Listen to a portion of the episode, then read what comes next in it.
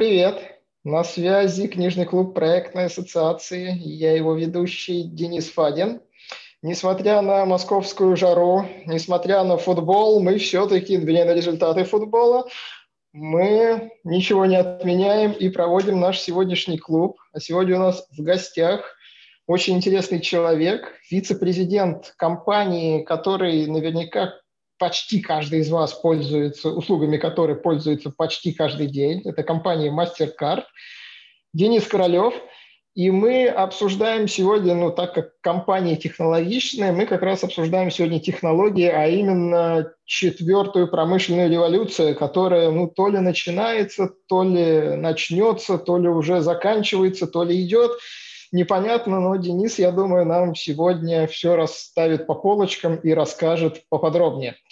Мы э, обсуждаем две книги сегодня, они очень похожи. Это «Четвертая промышленная революция» и «Технологии четвертой промышленной революции». Автор книг Клаус Шваб. Э, Денис, по-моему, он то ли гость, то ли какой-то там основатель, соучредитель Давосского форума, если я ничего не путаю. Да-да, он президент и основатель э, форума вот, удовольствия. Вот. Да, и с э, докладами, касающимися как раз новых технологий и вот этой четвертой промышленной революции, он несколько раз выступал на этом форуме, если я ничего не путаю. Да-да. Ну, я уже потихоньку даже перешел к, к, к теме нашего клуба, поэтому передаю э, микрофон, передаю слово нашему гостю Денису Королеву. Денис, привет. Да, Денис, привет. Э, спасибо, что пригласил выступить на клубе. Очень интересно. Э, кстати, ребят, вот сегодня буквально была новость в «Коммерсанте». Прочитал, что напечатал статью, что в правительстве разрабатывают новую федеральную программу, чтобы вживлять в мозг человека микрокомпьютеры. Бюджет 59 миллиардов рублей до 2029 года. Потом, правда, э, Министерство образования и науки эту информацию быстро опровергло, но тем не менее вот мы э, в струе вот этого тренда. У нас сегодня, да, на обзор не одна книга, а две. Кстати, предисловие к первой книге написал Герман Греф, а ко второй книге э, Сатья Наделла. Это женщина, президент компании Microsoft.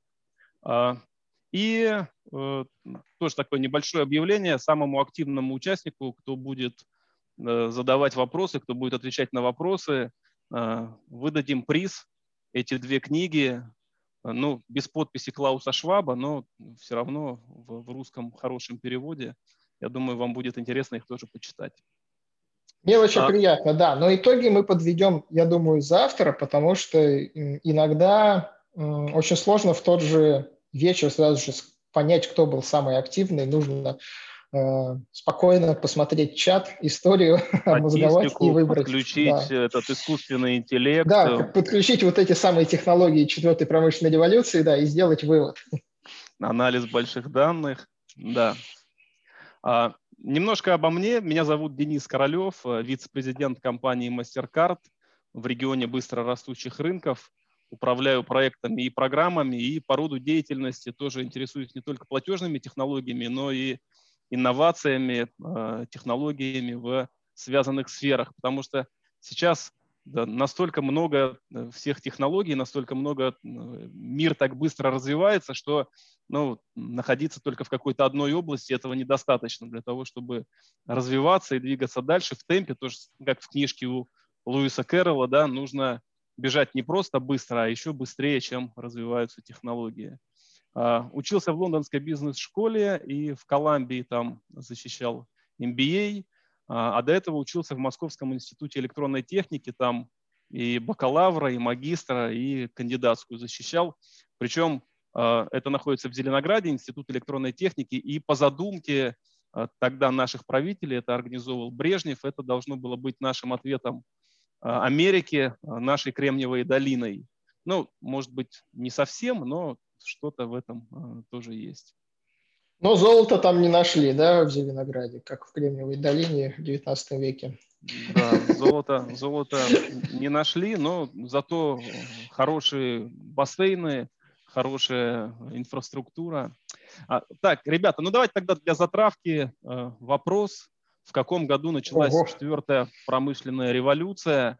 Э, пишите в чат, заодно проверим чат. И, ну, тоже можете в чаты поставить, если все слышно хорошо, если все видно хорошо, ничего не прерывается, такую немножко информацию по логистике. Отвечать буду не прямо сейчас, мы ответим с вами на десятом слайде. Ответ будет на десятом слайде, поэтому такая а, интрига. Помните, как в фильме с Андриано Челентано говорит, знаешь, как заинтриговать, а, как? А, говорит, я завтра об этом расскажу. Приходи завтра, да. Да. А, итак, об авторе книги Клаус Шваб. А, это а, немецкий экономист, основатель, президент Всемирного экономического форума в Давосе. И Клаус Шваб родился в 1938 году в семье фабриканта. Его отец руководил компанией Escher Wyss, которая создавала паровые турбины для промышленного производства. То есть это как раз-таки вот была вот эта первая промышленная революция.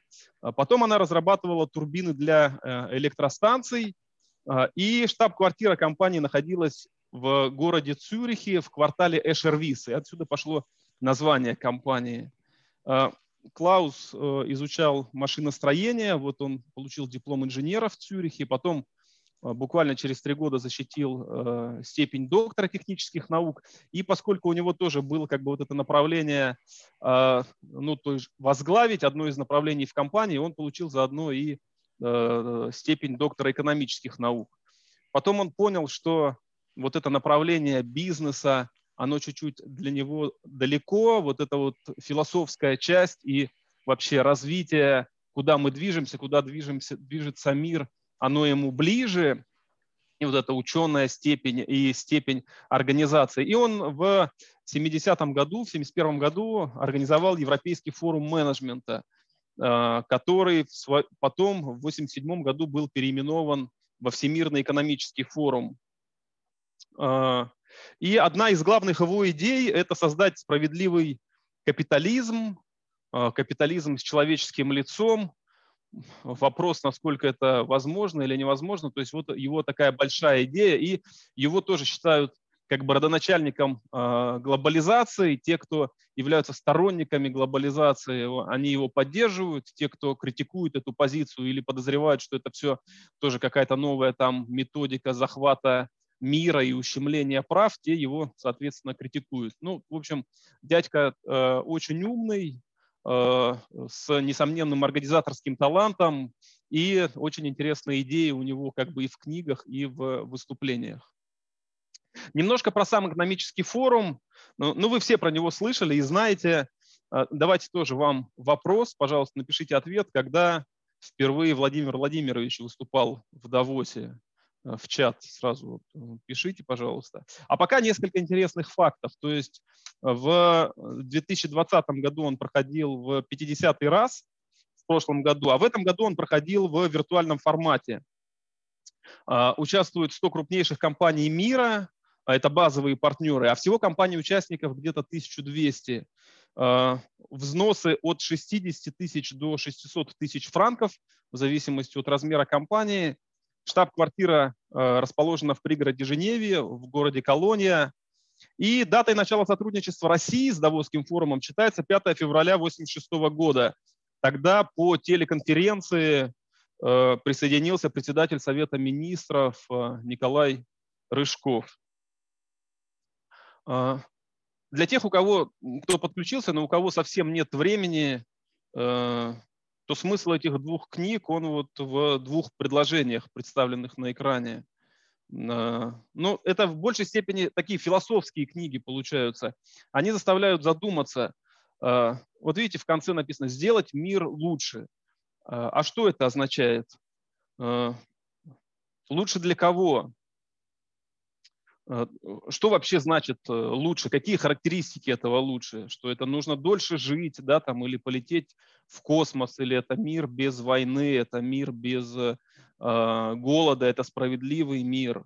Э, а зачем вообще жить? в чем смысл жизни, да? То есть у нас э, получается, что это книги, они, может быть, и технические, но они и э, философские. Для тех из вас, у кого есть чуть больше времени, то но вот здесь представлены основные идеи. То есть такая, а, я здесь представил, вот э, Денис попросил это сделать в виде майндмэпа, две книжки объединены в одну, э, то есть ну, какая-то подводка в виде введения, а потом, в принципе, это два больших блока, то есть это влияние технологий, ну и сама классификация технологических трендов. То есть вот если у вас есть чуть больше времени или какой-то такой короткий summary, то вот на этой страничке, в принципе, представлена там суть этих двух э, книг. Так, ну что ж, э, введение. Давайте тогда мы э, будем начинать. Э, довольно плотная повестка. Если есть вопросы, комментарии, пишите. Да, у нас где-то 40 слайдов, и мы должны закончить к 8. Давайте начнем с определения терминов. А что такое промышленная революция? Да? То есть чем она отличается от технологической революции? Да? А, считается, что первая промышленная революция была в 1784 году, вы видите на экране, да? И, а, а что было до нее, вот э, те открытия, изобретения, которые были до нее, как это считать? Ну, в общем, строгой терминологии здесь нет. Технологическая революция, по сути, это когда произошли какие-то открытия, революционные изменения в технологии, а, за счет чего эти технологии были внедрены в производство, и за счет чего произошла революция в производстве, производственная промышленная революция. Ну, то есть вот технологические и промышленные революции связаны, а, но при этом э, вот сам этот термин, он начинает действовать с 18 века, а все, что до этого, считается, что это были открытия, может быть, даже великие открытия, но не революции. То есть, вот, условно говоря, там изобретение пороха, да, там, или изобретение письменности, там, изобретение вот этого мельничного а, водяного колеса, там, паруса, использование ветра, путешествия, огня и прочее, это, ну, как бы великие открытия, но не э, революции от технологий давайте будем двигаться к э, промышленным революциям. Вот история промышленных революций в первоначальной терминологии, она представлена на экране. Но, а вообще откуда взялся этот термин «промышленная революция»? А, вероятнее всего, он был э, придуман в начале 18 века, причем во Франции из окружения Наполеона. А, но вы видите, что изобретение 1784 год происходило в Англии, и вообще двигателем первой вот э, а, промышленной революции была Англия с изобретением Джоном Ваттом паровоза, энергии воды, пара, а, но при этом а, французское правительство и вот там французские деятели, они были поражены вот этими социально-экономическими изменениями по ту сторону Ла-Манша, Великобритании, и решили считать, что вот эта важность промышленной революции э, революцион индустриэль и революции политической, революцион политик, что они как бы взаимосвязаны. А французская революция, она, кстати, была не так давно. То есть, вы, э, да, то есть если мы посмотрим, что это 14 июля 1789 год, да, день взятия Бастилии, как мы помним со слов дяди Мити из фильма «Любовь и голуби». Но э, в общем, характеристики революции – это такой взрывной рост производительности. И это ответ на наш вопрос. То есть а, у нас есть начало первой революции – это пар и э, механические станки, хотя в разных оценках считается, что это может быть еще нулевая революция, которая вот создалась, была создана в Голландии, когда была э, э, тоже э, буржуазная революция в Голландии, и там у них тоже были э, развиты производства, и как раз-таки Петр I, когда он поехал в Голландию, когда он поехал в, в Англию, то фактически он ну, как бы предвидел, э, вот, э, что Голландия была Э, родоначальником нулевой революции, Англия была родоначальником первой революции, что там нужно подсматривать эти технологии для того, чтобы строить верфи, корабли уже в России. А даты э, второй революции тоже есть. Это сборочная линия, это э, в 1908 году Генрих Форд, Генри Форд изобрел модель Т, в 1831 Фарадей электромагнитную индукцию, да, чуть раньше. И в 1856-м Бессимер – это производство стали. То есть это вот были ключевые такие параметры для революций. А, и тут э, с точки зрения изобретения э, шагов по третьей революции, это 1947 год. В Америке Барден, Бреттейн и Шокли изобрели полупроводник, вот э, транзистор, и за что они в 1956 году получили Нобелевскую премию. А четвертая революция промышленная, вот и сам Шваб Э, говорит, что есть разные точки зрения, то есть она вроде бы как еще и не наступила, то есть мы находимся в преддверии, мы ожидаем, что будет этот рост взрывной производительности, но его пока сейчас нету, да, поэтому мы вот с вами его не видим, но тем не менее сейчас тоже мы это обсудим. А, вообще, если делать эти обзоры технологий, то есть разные подходы. Вот, например, интересный подход. Компания Ростелеком уже несколько лет подряд, она делает э, Э, ну, э, свои принципы и способы классификации и выпускает исследования. Особенность этого исследования в том, что оно подготовлено при помощи машинного обучения. То есть это одно из направлений искусственного интеллекта.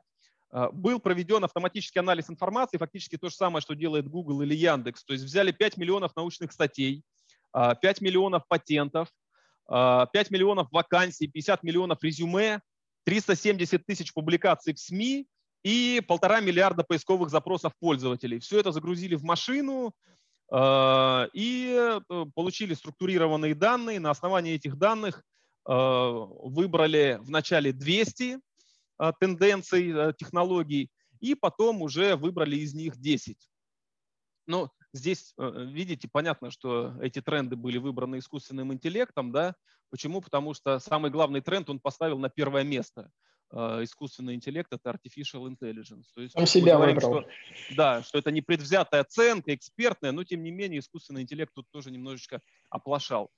А с другой точки зрения, если мы посмотрим классификацию, то вот есть другая классификация интересная, это российская классификация. У нас есть вот э, э, такой очень интересный э, журнал CNews, они говорят, что вот глобальные тренды, они менее применимы к нам, и в конце каждого года они берут и делают опрос читателей, делают опрос экспертов. А, на основании этого вопроса делают длинный список трендов, потом из них выбирают э, короткий список 10, и потом все за него голосуют. То есть вот по рейтингу CNews 2021 года это вот такие близлежащие тренды, которые обеспечат ну, развитие технологий на ближайшие 10 или 20 лет. Но, возвращаясь к э, нашим книгам, Клаус Шваб э, вместе с экспертным советом, там где-то 100 человек, причем в этом экспертном совете есть и люди из России, и русскоязычные специалисты, что тоже очень приятно. Он разделил все технологии на четыре таких больших крупных блока. Цифровые вычислительные инновации, физические инновации, изменение человека и изменение окружающей среды. И в каждом из этих блоков он выделил где-то 3-4 таких ключевых э, прорывных э, технологии. Ну, опять это такая экспертная оценка, это мнение вот этого экспертного совета. Все остальные технологии, которые у нас есть в мире, они считаются производными или какими-то связанными. Ну и опять это все меняется постоянно. То есть если мы посмотрим вот первую книгу, которая была опубликована а, чуть раньше, и потом вторую книгу, там были небольшие изменения, то есть появляются новые тренды, какие-то тренды уже внедряются, они уже перестают быть инновационными. То есть, ну, и, и на самом сайте, то, что вы видите слева, есть обзор этих технологий, и вот каждый год они делают обновления, делают ревью э, этой методики. Э, если мы говорим опять про философские вещи, то вот по мнению Шваба, это ценности – это как бы там основная идея, которая нам нужна, которую мы должны использовать для развития технологий. Почему ценности важны? Ну, потому что если вы не знаете, куда идти, то, скорее всего, вы окажетесь где-нибудь не там. Э, и прежде чем внедрять технологии, нужно подумать, зачем, а что мы хотим от технологий. Улучшение качества жизни, да? Ну, в этом нам поможет система ценностей. Но у ценностей у каждого свои, они абстрактные, неосязаемые. Да? Какие из них выбрать? А, Джон Хевенс из Международного института инженеров связи, а, он как-то сказал, что да, мы должны обучить искусственный интеллект, мы должны обучить машины человеческим ценностям, но как мы это сделаем, если мы еще сами их не можем сформулировать? И вообще человек – существо ну, э, не всегда рациональное, есть тоже кортекс, то есть какой-то такой там этот э, ящерный мозг, который делает вот какие-то э, действия, принимает решения на уровне эмоций, который принимает решения спонтанно, и мы не можем их задать. А, э, поэтому э, отправной точкой для развития технологий Шваб говорит, что нам нужно все-таки еще раз там собраться, определиться и а, ну, сформулировать эти глобальные общечеловеческие ценности. А, ну, уже есть предложение, да, то есть в каждой индустрии есть свои этические правила и принципы. Например, в медицине закон Гиппократа. А, или, а, допустим, этический кодекс ученого. В компаниях есть корпоративные ценности, есть этические кодексы, есть ценности в религиях. Или, например, общая система ценностей, которую предлагает Фрэнсис Фукуяма. Фукуяма. Или вот есть общая э, декларация прав человека, или там ценности устойчивого развития, сформулированные ООН. Э, в любом случае мы не должны как бы идти за технологиями, да, то есть мы проснулись, там вот радио, телевизор, мы это все приняли как данность, а мы должны к этому подходить осмысленно, поскольку все мы являемся пользователями, но при этом мы также являемся, ну, кто-то разработчиками, а кто-то аналитиками, а кто-то ну, э, на, на производстве, которые внедряют эти технологии в жизнь. То есть поэтому каждому из нас нужно об этих ценностях задумываться и стараться сделать так, чтобы вот все, что мы делаем, оно в конечном итоге привело к тому, что наш мир станет э, лучше. А, э, другая идея у Шваба, что нужно также думать обо всех заинтересованных сторонах, да, то есть, условно говоря, как в семье, ну, мы э, думаем не только о себе, мы думаем там о родителях, мы думаем о детях, мы думаем о близких, мы думаем об нашем окружении, то то же самое при внедрении технологий нужно подумать, а как будут развиваться наиболее бедные страны, развивающиеся экономики, какое влияние вот эта новая технология окажет на окружающую среду, какое влияние оно окажет на вообще в целом на общество, на наше общество в какой-то одной стране или в целом на нас всех граждан.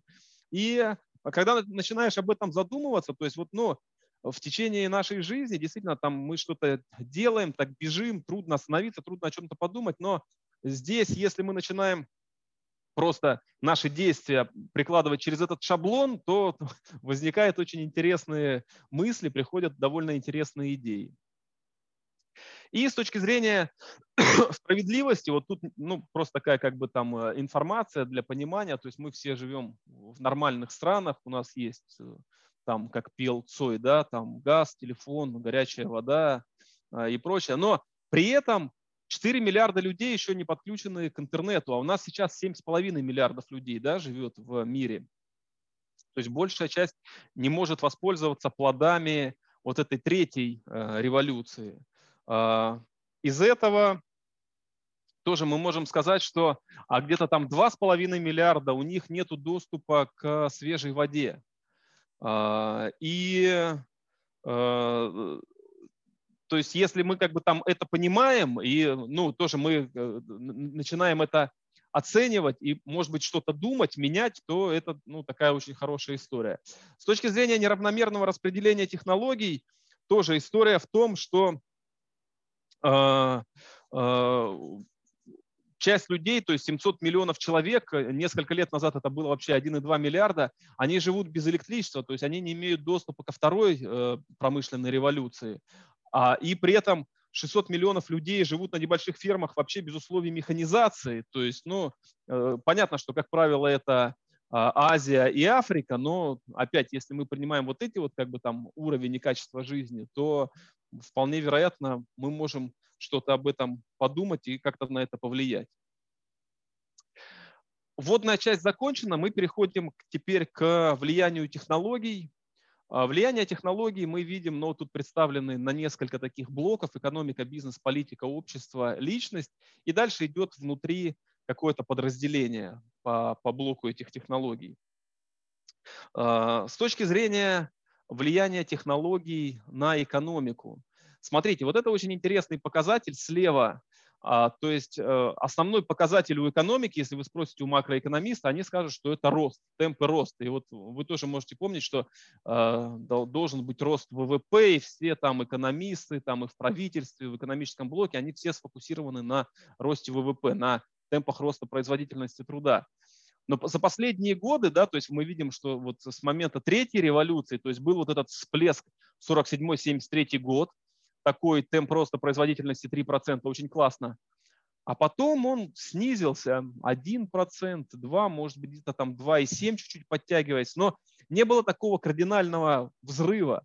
Поэтому с точки зрения э, производительности нету характеристики, которая могла бы сказать, что это сейчас у нас мы находимся в рамках четвертой промышленной революции. Но, с другой стороны, это если мы используем вот этот признак оценки а, по производительности труда и по темпам роста ВВП. А если мы возьмем оценку условно качества жизни, да, то есть э, а, мы не стали, например, там больше зарабатывать, но чтобы вызвать э, такси или отправиться за прогулками, мы на, на, на прогулку там, в магазин, мы тратим на это меньше времени. То есть у нас индекс удовлетворенности и индекс качества жизни, он возрастает. То есть в этом есть тоже как некая идея, что, допустим, если мы поменяем методику оценки производительности, интегрируем туда оценку качества жизни, то вполне вероятно мы выясним, что у нас вот этот вот рост производительности, да, он такой средний, но темпы роста качества жизни, они настолько значительные, что это может послужить и характеристиками вот этой вот э, четвертой промышленной революции. При этом другой характеристикой роста является а, возраст, взросление. На картинке справа вы видите процент людей старше 65, то есть э, люди э, стареют, при этом рабочего населения становится меньше, меньше кому становится работать, а те люди тоже требуют и потребляют. Поэтому в целом на уровне страны, на уровне ВВП а, э, ну, это становится тоже такие, такой макроэкономической проблемой по темпам роста. Понятно, что в разных странах к этой проблеме подходят по-разному, да, то есть можно просто взять и а, увеличить срок там с 60 до 65, там, до 70, и тоже такое очень элегантное решение макроэкономической проблемы. Влияние на экономику э, с точки зрения занятости. То есть вот одна характеристика – это рост, другая характеристика – это занятость. И с, с точки зрения занятости тут интересная история, потому что еще в 1931 году Джон Кейнс предупреждал о широком распространении технологической безработицы. То есть он как бы предвидел, что вот будет много автоматизации, механизации, людей понадобится меньше, и поэтому будет рост безработицы. Но на графике мы этого не видим. Да? То есть мы видим вот эту вот статистика, которая была собрана по разным странам. Наибольшая ветка этой статистики, она по штатам, то есть чуть ли там не с 55 года Министерство статистики у них собирает. Но у нас идет постоянный рост. То есть вот это вот опасение, оно, судя по всему, оно не реализуется. Да, у нас есть небольшой спад там в 2010 году, потом тоже мы начинаем расти. Ну и можно сказать, что скорее всего, что да, люди э, отличаются изобретательностью, да, и способностью к адаптации, поэтому на какие-то вещи они автоматизируются, механизируются, а люди находят себе какие-то новые э, профессии. То есть, ну, это тоже нужно продолжать на это смотреть, потому что риск такой есть, то есть если все будет полностью автоматизировано, причем не только на уровне промышленного производства, но и работа в офисе, то есть, допустим, работа юристов или работа секретарей или работа колл-центра, тоже может быть автоматизировано при помощи программного обеспечения. Но здесь это вот э, является одной из, э, а, одним из рисков, а, одним из опасений. Денис, можно а, уточняющий вопрос? То есть, а все да, данные, да. которые ты приводишь, это относятся ко всему миру, к какому-то региону или как к какой-то стране?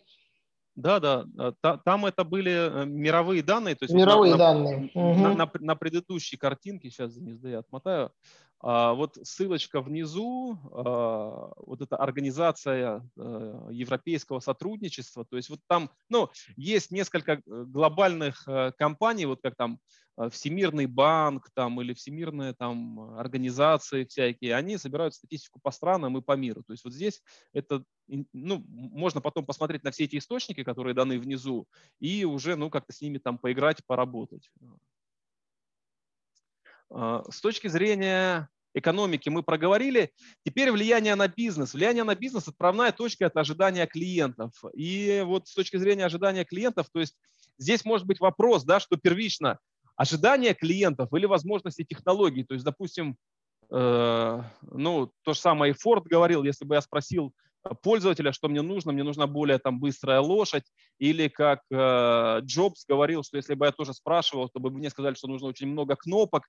То есть сделали технологию, подумали, предложили, и потом это э, повлияло на наши предпочтения, на наши ожидания. Но, тем не менее, в маркетинговой истории предполагается, что э, впереди ожидания клиентов, и сейчас наши текущие ожидания, сформированные в виде технологий, это э, пользовательские предпочтения, меняется мир, меняется наше восприятие, меняется потребление, доступны новые впечатления. Первоначально товарная экономика перешла в экономику сервисов, потом в экономику впечатлений. Люди становятся более требовательными, сегментация становится все более детальной. Ну вот, кстати, э, тоже, ребята, тут один из э, вопросов. Напишите, э, как правильно перевести ответственное потребление и совместное потребление на английский язык как, через запятую.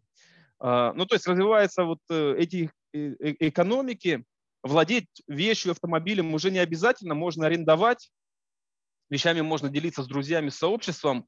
Ну, хотя, вы знаете, я тоже думаю, что, может быть, э, я это вспоминал уже, насколько это суперсовременный тренд. Я просто помню в свое время с ребятами у нас э, во дворе были санки, и был велосипед, на котором всем двором катались. То есть можно сказать, что тогда мы уже были вот у истоков этой экономики совместного пользования, да, то есть это были какие-то такие назорницы этой, э, развития этих технологий. Но, Но это целом, еще не конечно... технолог... Подожди, это еще не технологичная была экономика совместного пользования. Это, это была не технологичная, но, но она была совместное пользование. Да, да, именно так. А, ну и вот, как бы по мнению компании Salesforce, которая является лидером в разработке CRM, по мнению компании Qualitrix, которая сейчас в SaaS, которые ребята в SAP, которые занимаются оценкой э, э, мнений пользователей, э, вот это те тренды, которые формируют и которые будут влиять на бизнес, и бизнесу нужно под них приспосабливаться. А, с точки зрения влияния на бизнес, это продукты и сервисы на основе данных. Здесь, э, смотрите, интересно, я тоже взял пример компании Accenture, то есть это э, консультанты, которые рекомендуют бизнесам, как им нужно правильно делать бизнес. Внизу, да, вот эти источники, вы можете посмотреть чуть-чуть более э, такие детальные отчеты. А, у них идея в чем, что, да, все те данные, которые у нас доступны, ими нужно пользоваться, с ними нужно работать, должен быть фокус на сбор данных, но при этом это должен быть ответственный сбор данных без утечек и правильная аналитика, чтобы не путать причину и следствие. То есть, допустим, например, вот причина следствия, да, у меня много лишних денег, значит, я могу купить iPhone. А если я скажу, что я могу купить iPhone, значит, у меня много лишних денег, это уже будет ошибка, да, то есть, а иногда, когда мы работаем с аналитикой, когда мы работаем с данными, мы можем вот это вот э, э, предпосылки, причину и следствие мы можем путать, этого делать не нужно. И э, внедрение искусственного интеллекта, работа с данными, внедрение процессов, внедрение механизмов и обучение пользователей не только аналитиков, но и продуктовых менеджеров, чтобы они могли работать с этими данными и могли создавать новые продукты и сервисы на основе этих данных. Довольно интересная история с точки зрения влияния на бизнес. А, ну, то есть в бизнес-моделях мы видим, что меняется формат работы, сами рабочие места. А, по грубым оценкам, то есть будет сдвиг в сторону фриланса, нештатные сотрудники, э, работа по краткосрочным контрактам в малом среднем бизнесе. И этот рынок 200 миллионов человек. А, тоже вопрос участникам. Вот сейчас сколько всего, ну, наиболее часто в индустрии, кто работает на фрилансе, айтишники, да, то есть какой сейчас рынок IT-специалистов в мире, сколько миллионов человек сейчас в мире айтишников. Ну, то есть другое большое изменение мы с вами обсудили, переход на модель подписки сервисов по запросу. И тут меняется все, то есть меняются каналы, меняется финансирование, меняются партнерские отношения, да, то есть у нас есть модели, когда мы начинаем где-то, оно называется э, cooperation, collaboration и э, э, конкуренция, да, то есть такая коллаборация, конкуренция. То есть мы что-то начали разрабатывать, а потом мы разбежались, и к этому нужно быть готовы. То есть вот влияние на бизнес в виде новых партнерств и новых операционных моделей, поскольку это все затрагивается и меняется в виде, ну то есть процессы, э, требования, и процессы оптимизируются, новые технологии внедряются, меняется не только технология, но меняются и процессы, и меняются операционные модели.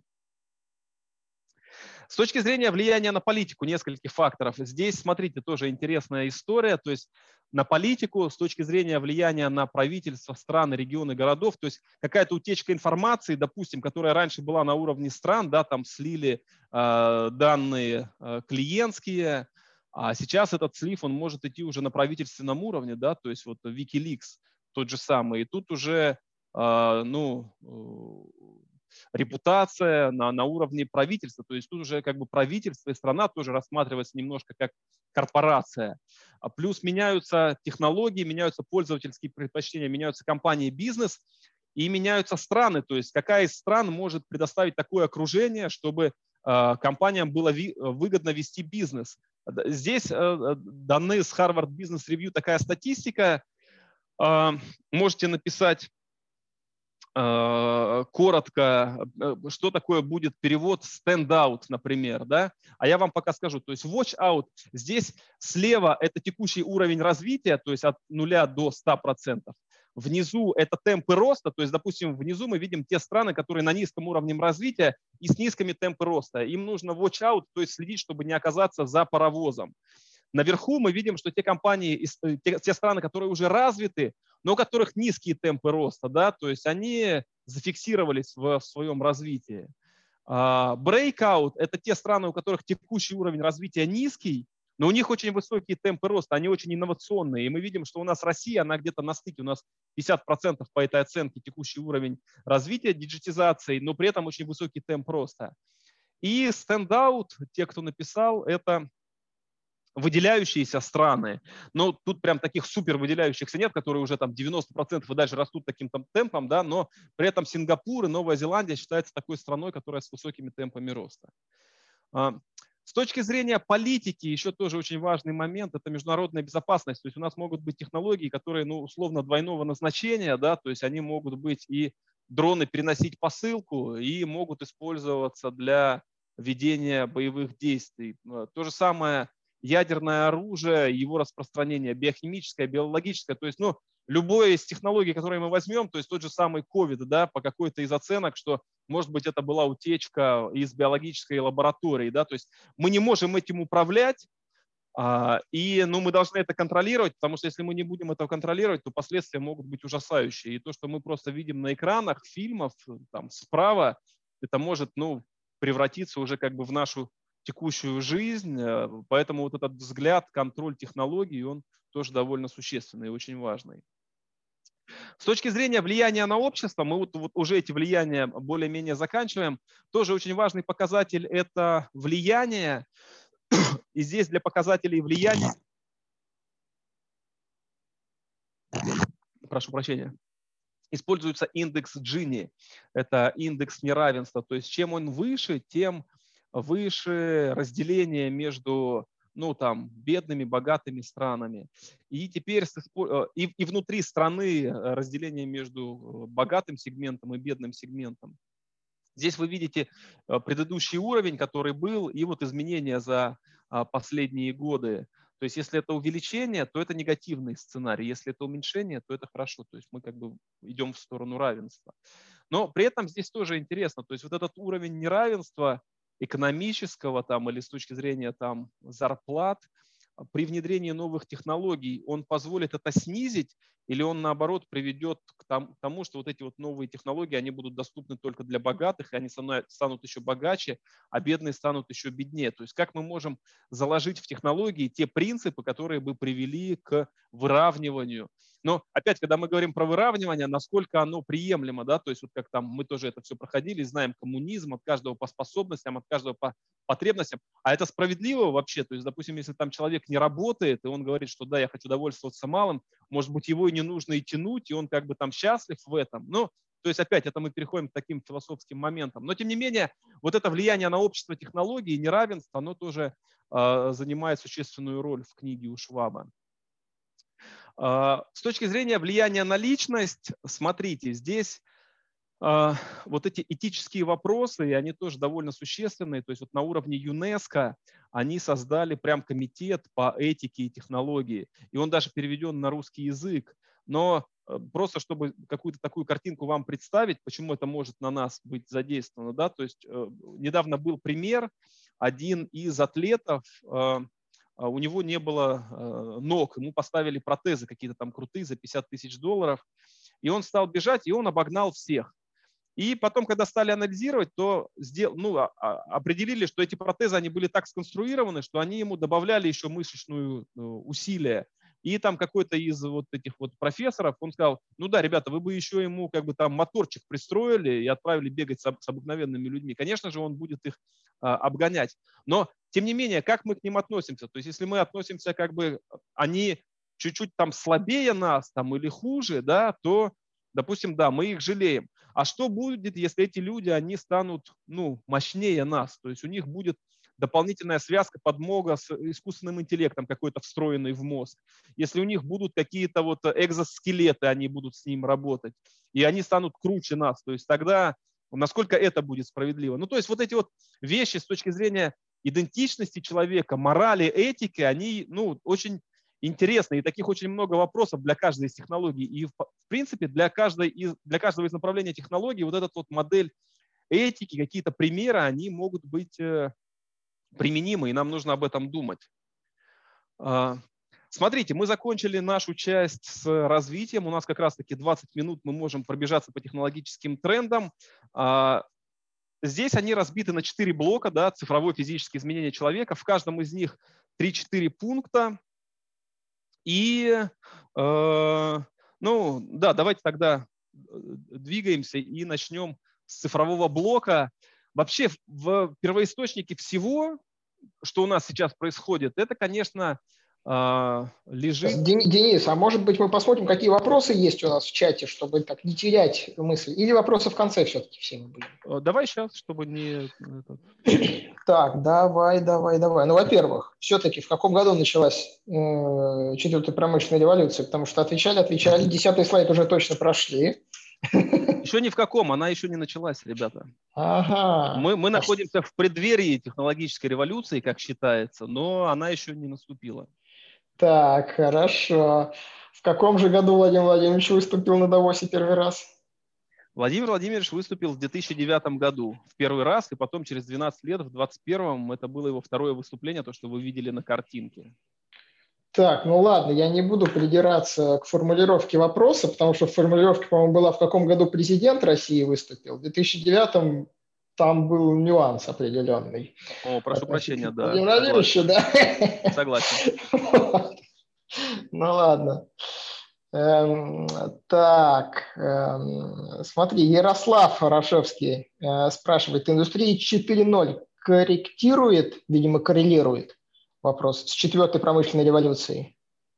Да, в этом была э, как раз-таки фишка. То есть вот, ну, в чем, конечно, Шваб является гениальным, причем не только э, техником, да, как доктор технических наук и экономистом, но еще, судя по всему, и маркетологом. То есть вот эту вот тему с э, глобальным форумом, которую он замутил, то есть, ну, это же такой прям супер прорывной пиар и маркетинговый прорыв.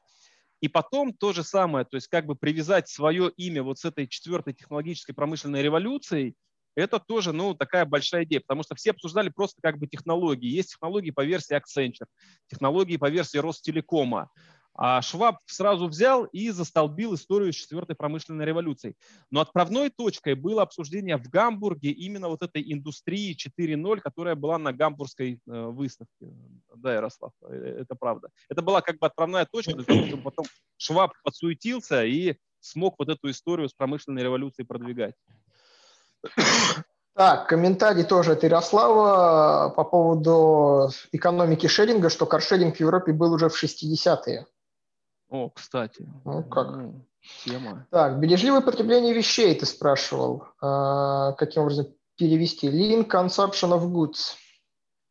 Ну да, там была история, что это shared economy у нас, да, и uh-huh. responsible, и responsible consumption. То есть когда мы все идем там в бар, и начинаем выпивать, то мы потом говорим, не-не, ребята, ну все уже, пятую хватит, это уже у нас responsible consumption, мы уже дальше двигаться не можем. А вот Лира Нигматулина, я так понимаю, скорректировала sustained uh, consumption.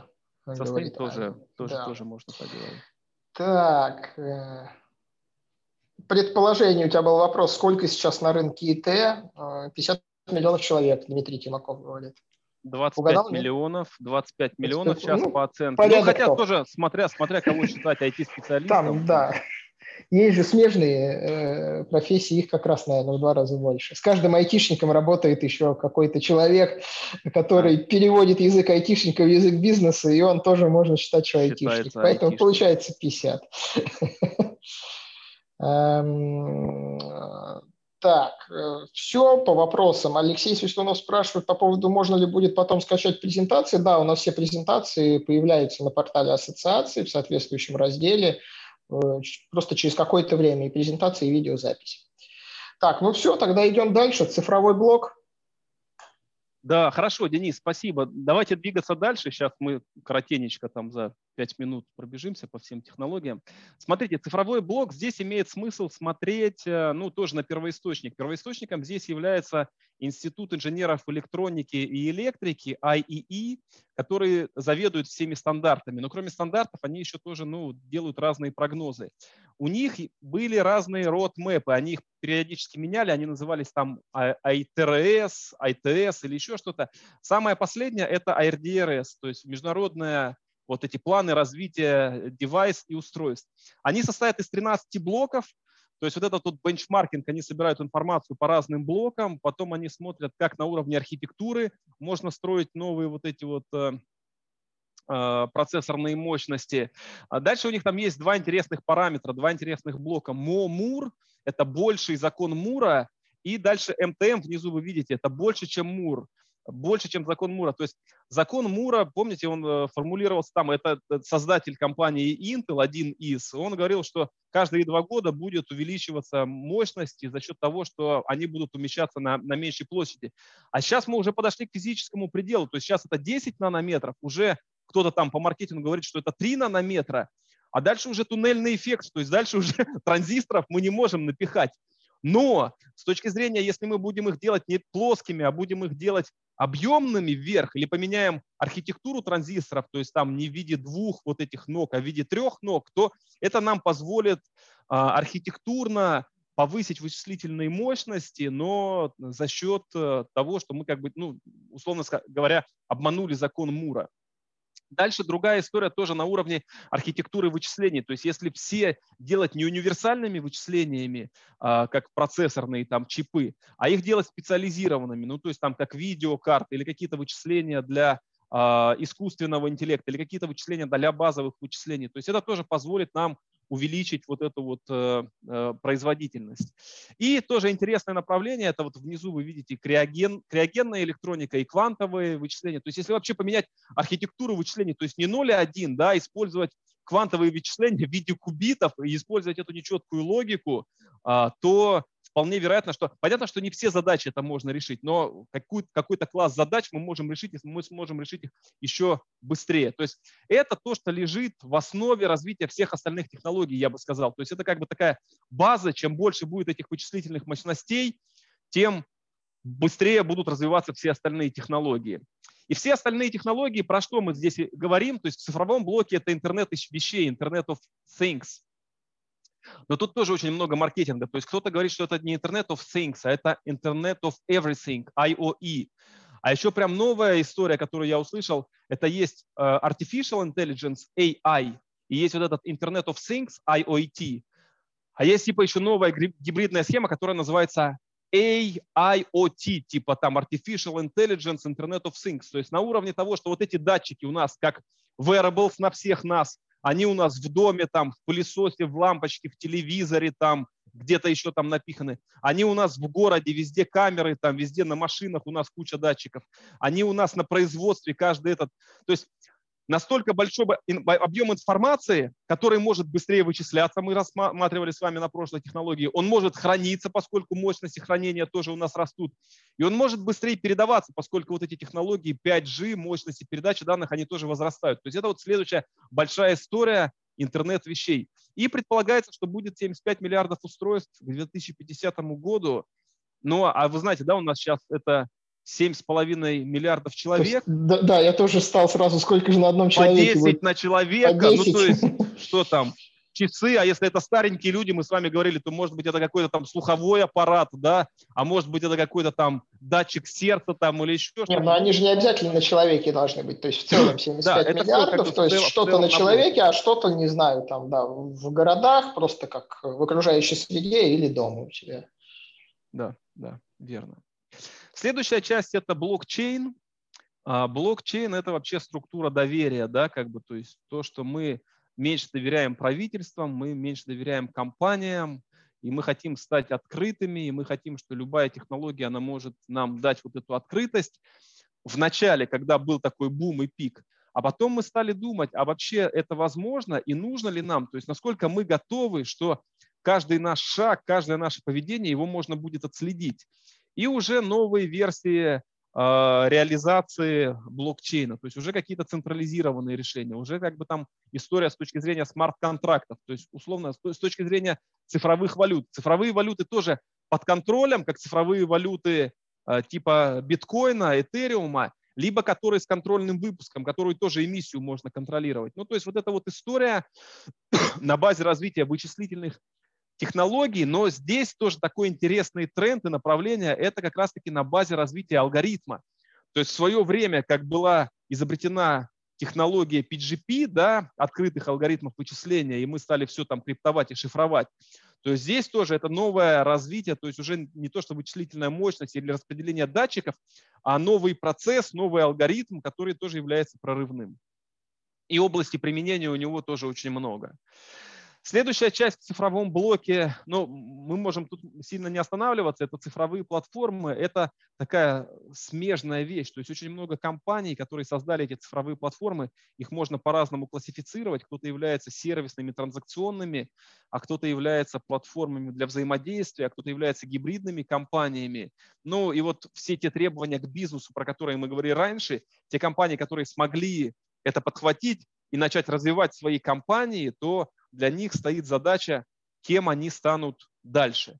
То есть и они уже как бы как вещь в себе, то есть на уровне а, ВВП, на уровне доступа, они сопоставимы с крупными компаниями. Поэтому ну, вот, э, это как некая вставка. То есть Шваб не рассматривает это как технологию, но, но это рассматривает как вставку с этими цифровыми платформами. Ну, поэтому давайте мы тоже ее тут так рассмотрим. Э, переходя от цифры к физическим инновациям, здесь немножко спорная классификация – он зафиксировал искусственный интеллект в физических инновациях, но здесь, когда он давал эту классификацию, он ее давал вместе с искусственным интеллектом и робототехникой. То есть, условно говоря, робот будет выполнять задачи не по алгоритму, а будет выполнять задачи на базе вот этой программы искусственного интеллекта, он сможет сам обучаться. И здесь вы видите очень интересное а, связка вот развития этих технологий, то есть есть компания CB Insight, которая оценивает инвестиции в области разных технологий, то есть у них вот а, а, оценка этого развития бизнеса происходит с точки зрения, кто сколько инвестировал в какое направление. Ну, то есть вот это э, крупное направление в области физических инноваций, искусственный интеллект и робототехника. Другой блок в физических инновациях – это 3D-печать или тоже называется аддитивное производство. Аддитивное производство по сравнению с субстрактивным производством, да, когда мы точим, мы снимаем стружку, то есть мы из какого-то этого забираем части, а аддитивные мы добавляем. А еще есть форматы технологий, когда можно миксировать, то есть у нас что-то мы сделали 3D принтер, а что-то мы еще взяли лазером и выжгли, то есть это какая-то смежная область. Но здесь хотел представить вашему вниманию классический хайп-цикл от Гартнера, который просто рассматривает технологии, которые уже внедрены и которые в начале развития происходят. И вот уже которые, ну то есть понятно, что там для исследовательских целей 3D а, печать, она там идеальная, или для разработки прототипов, это очевидно. Но история когда уже прямо сейчас фактически является промышленным стандартом в стоматологии, когда мы печатаем или там коронки, или какие-то это, то есть это тоже не нужно отправлять, а это можно, ну, как бы там они сняли этот снимок, делали 3D, и они отправили это, прочитали. То есть вот этот 3D Dental Services, то есть вы видите, это уже как бы выходит на это плата. А 3D-печать в и 3D-сканеры это тоже как бы являются уже с такими современными существующими технологиями. То есть это тоже там целый отдельный мир. Вы видите много там разных подтехнологий, но в целом это является таким тоже прорывным э, направлением. А, следующая история в физических инновациях – это передовые материалы. Но все не буду перечислять, но опять-таки, если как бы посмотреть дополнительно, там прям журналы эти Advanced Materials, и, и я тоже про это не знал, честно говоря. То есть там, ну да, там тефлон разработали, да, там или еще что-то там в свое время. А сейчас графен, который там в 60 раз тоньше мельчайшего из вирусов, тоньше бактерий в 3000 раз, там 300 тысяч раз тоньше листа бумаги, обладает структурой как полупроводник, как полупроводник, но при этом проводит электричество, прозрачный, самый прочный из известных материалов. Ну, то есть прям какие-то уникальные... Ну, конечно, он и стоит конских денег. Там, по-моему, один сантиметр он стоит там то ли 100 тысяч, то, есть, то ли около миллиона долларов. Ну, то есть, может быть, как некое следующее такое направление, чем стоит заняться. Э, это не золото там и не майнинг, а пойти что-нибудь на кухне там из чего-то чих-пых там делать графен, и тогда сказочно можно обогатиться. А, и с точки зрения физических инноваций это интересный блок, потому что в свое время а, в первой книге беспилотный транспорт был выделен у а, Шваба, а во второй книжке он его уже убрал. То есть, может быть, считая, что это уже как бы превратилось в существующую технологию, она как бы уже не сильно инновационная, но, на мой взгляд, она еще массово не распространена, и она ну, однозначно является ну, прорывной, то есть э, это искусственный интеллект, то же самое, да, мы говорили, это искусственное зрение. Решения довольно простые, да, то есть разгон торможения влево-вправо.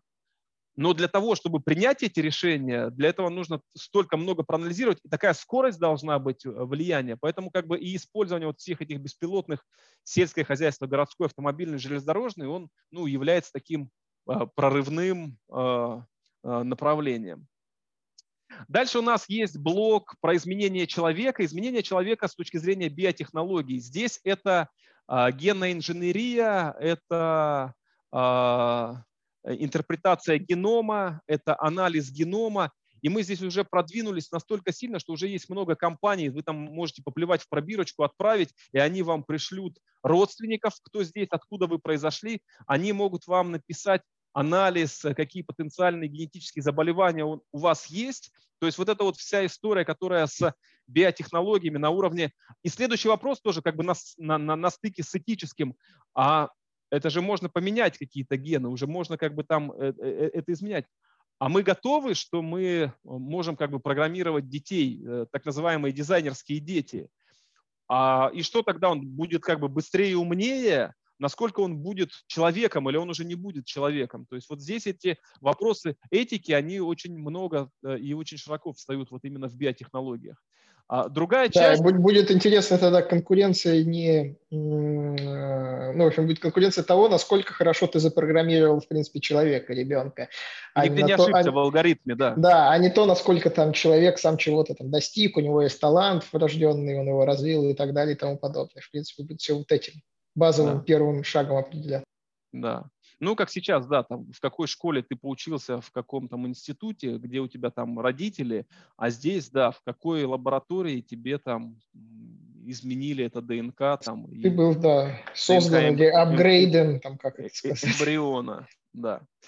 А, смотрите, блок изменения человека нейротехнологии. И здесь я дал ну, только одну компанию для примера. Это Emotive тоже вы можете посмотреть. Ну, это тоже, конечно же, космос. Я про это не знал, пока не прочитал, потом углубился. То есть, ребята, это а, энцефалограмма, они их все разобрали, и на базе вот этого движения мозга, движения там глаз, э, разная кора, можно управлять мышкой, э, можно управлять курсором.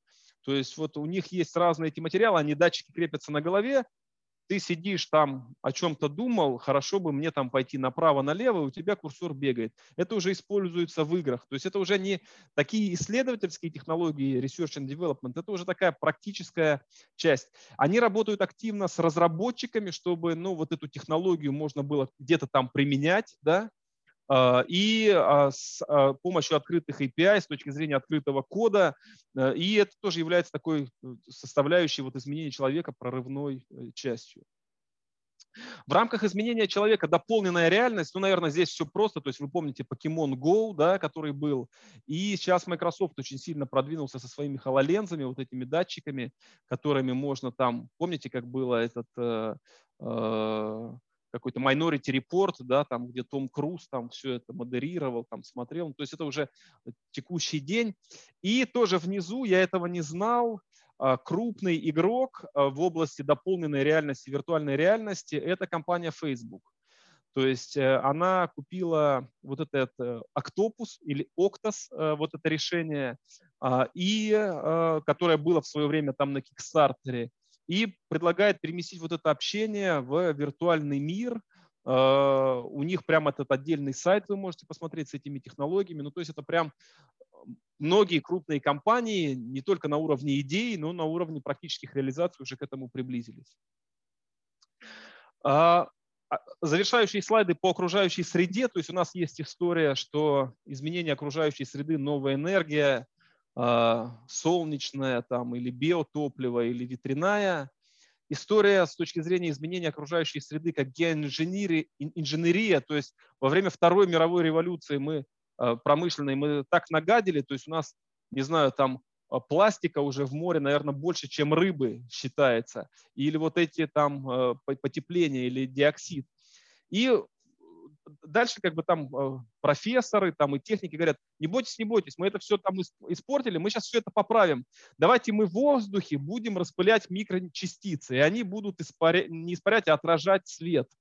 Да, хорошо, но насколько все эти изменения, они контролируемы нами, да, то есть Аральское море, когда мы стали забирать воду, когда мы стали строить большие гидроэлектростанции, когда китайцы стали воробьев там уничтожать, и у них там появилась саранча. То есть это настолько непредсказуемые все эти изменения, поэтому э, к этому нужно относиться не только как к эксперименту, к этому нужно относиться очень-очень настороженно, тоже промоделировать вначале это на финансовых, на каких-то математических моделях, прежде чем пилотировать на каких-то отдельных регионах. И а, довольно интересный слайд, возможно, вам покажется, это изменение окружающей среды, космические технологии. Здесь я взял ребят, которые занимаются инвестициями в космос. Смотрите, они их представили по левой стороне, то есть это путешествие на Марс, на Луну, работу с астероидами, как оттуда можно там майнить и добывать какие-то там а, металлы, которых нет на Земле, вывод спутников в космос. И дальше, что это? А, коммуникационные спутники, да, которые там разделяют интернет, или это transportation, который туда в космос кого-то возят, или это инфраструктура, которую строят, либо это глобальный интернет, либо это космический туризм. Многие компании здесь, мы здесь не видим глобальных компаний, там Роскосмос, допустим, или НАСА, поскольку в них не проинвестируешь, а эти все компании, которые здесь, они на бирже, в них можно проинвестировать, то есть если у вас есть свободные деньги, то вполне можно тоже поучаствовать в развитии этих технических и технологических революций. Коллеги, мы заканчиваем. Смотрите, Шваб также сделал довольно интересный момент это для самостоятельного, может быть, изучения, просмотра. Он в своей книжке представил вот эти переломные моменты, оценку экспертами, что произойдет к 2025 году. Это он писал в 2010 году, что, условно говоря, будет имплантируемые мобильные телефоны, или первый автомобиль при помощи 3D-печати смогут сделать, или пересадку печени при помощи 3D-печати. И вот была такая оценка в процентах, кто верил, кто не верил. Но сейчас мы видим, 25 год уже совсем близко, да, но что-то не так много людей с напечатанной 3D-печенью, а, поэтому, скорее всего, какие-то из этих технологий, они ну, не внедрены в данный момент, ну, может быть, они перенесутся на какое-то время в будущем. Но это интересно посмотреть, что сбылось, что не сбылось. Или вот, например, первый робот-фармацевт. Может быть, такой уже есть. А, в заключении а, тоже мысль у Шваба, что настолько все быстро меняется, что а, нет ничего более постоянного, чем доверие. То есть это как бы доверие пользователей, доверие к технологиям, доверие нас между собой. А, и поэтому, если мы вот это доверие сможем внедрить в технологии, то это будет очень хорошая история. И что же нам всем делать на уровне вот этих вот людей, которые взаимосвязаны, на, на уровне тех, на кого эти технологии влияют, правительством рекомендации, что внедрять agile, гибкое управление, становится, становиться более гибким, потому что там по оценок кого-то из политиков, я уже не помню, как-то это звучало, что мы управляем технологиями 21 э, века при помощи э, э, там, методов инструментов 19 20 да. века, при, да, методов инструментов 19 века и правительствами этими, которые были еще там в 18-16 веке. То есть нужно становиться как бы гибче и общаться между друг другом. Организациям, компаниям рекомендация, да, инвестировать в людей, плюс использовать новые подходы к управлению и исследовать эти инновации в виде research and development, предвидеть это будущее. А нам с вами ну, э, посещать, конечно же, вот, э, книжный клуб, э, получать новые знания, изучать, экспериментировать, прогнозировать, участвовать в этих технологиях, больше зарабатывать, становиться богаче, делать мир лучше. На этом все, коллеги. Я прошу прощения, тут за пять минут перебрал по времени, но ну, если что-то спасибо, там... спасибо отдельно за рекламу книжного клуба. так, подводили, подводили час, и в конце вывод посещайте книжный клуб. Но тем не менее, 47 слайдов, э, чуть больше, чем за час, это достаточно хорошо, и вот много уже слов благодарности идет. Мне, например, несмотря на то, что я обе эти книжки прочитал как раз примерно год назад, когда он, мы как это сказать, эм, оказались на пороге нового мира, да, мира онлайн, мира э, пандемии, вот я решил ознакомиться э, с этими исследованиями, прочитал, мне все равно сегодня было очень много э, нового для меня и очень много интересного. Э, вопросы, друзья, если есть какие-то, задавайте, пишите в чате. Лира Нигматулина спрашивает, останутся ли проектные менеджеры в индустрии 4.0? Да, мы, по-моему, это обсуждали на какой-то из проектных пятниц, э, и, э, по-моему, кто-то из ребят э, спрогнозировал, да, что проектные менеджеры останутся. Вопрос, в каком виде они останутся, да, то есть они, наверное, станут более интеллектуальными и более такими творческими, но... Э, Потому что менеджеры... все алгоритмы будут переданы на аутсорсинг новым технологиям, да? То есть, наверное, администра... проектный администратор, он будет автоматизирован, но вот э, принятие э, решений, взаимодействие с, со стейкхолдерами, коммуникация, это, конечно же, останется вот в функционале проектного менеджера. Так, ну оптимистичный ответ. Я думаю, многие выдохнули сейчас с облегчением. Так, ну все, наверное, больше вопросов тогда нет. Да? Еще раз спасибо большое, Денис, спасибо большое всем участникам. Как обещали, мы э, подведем итоги относительно того, насколько э, активными э, вы сегодня были, и самому активному Денис Королев лично или, не знаю, каким-то другим способом передаст две книги, на тему которых был сегодняшний вебинар. Это «Четвертая промышленная революция» и «Технологии четвертой промышленной революции». А я по традиции разместил в чате две ссылки. Первая ссылка – это обратная связь по текущему вебинару. И вторая ссылка – регистрация на следующий вебинар, который будет через две недели, 6 июля. Э, мы будем э, изучать игры, в которые играют люди по одноименной книге. А в гостях у нас будет Илья Литвинов, член проектной ассоциации. Ну что, Денис, спасибо еще раз. И да, до новых Денис, встреч. Спасибо, да. До Все, новых встреч. Всем пока, всем, всем спасибо. до свидания. Счастливо.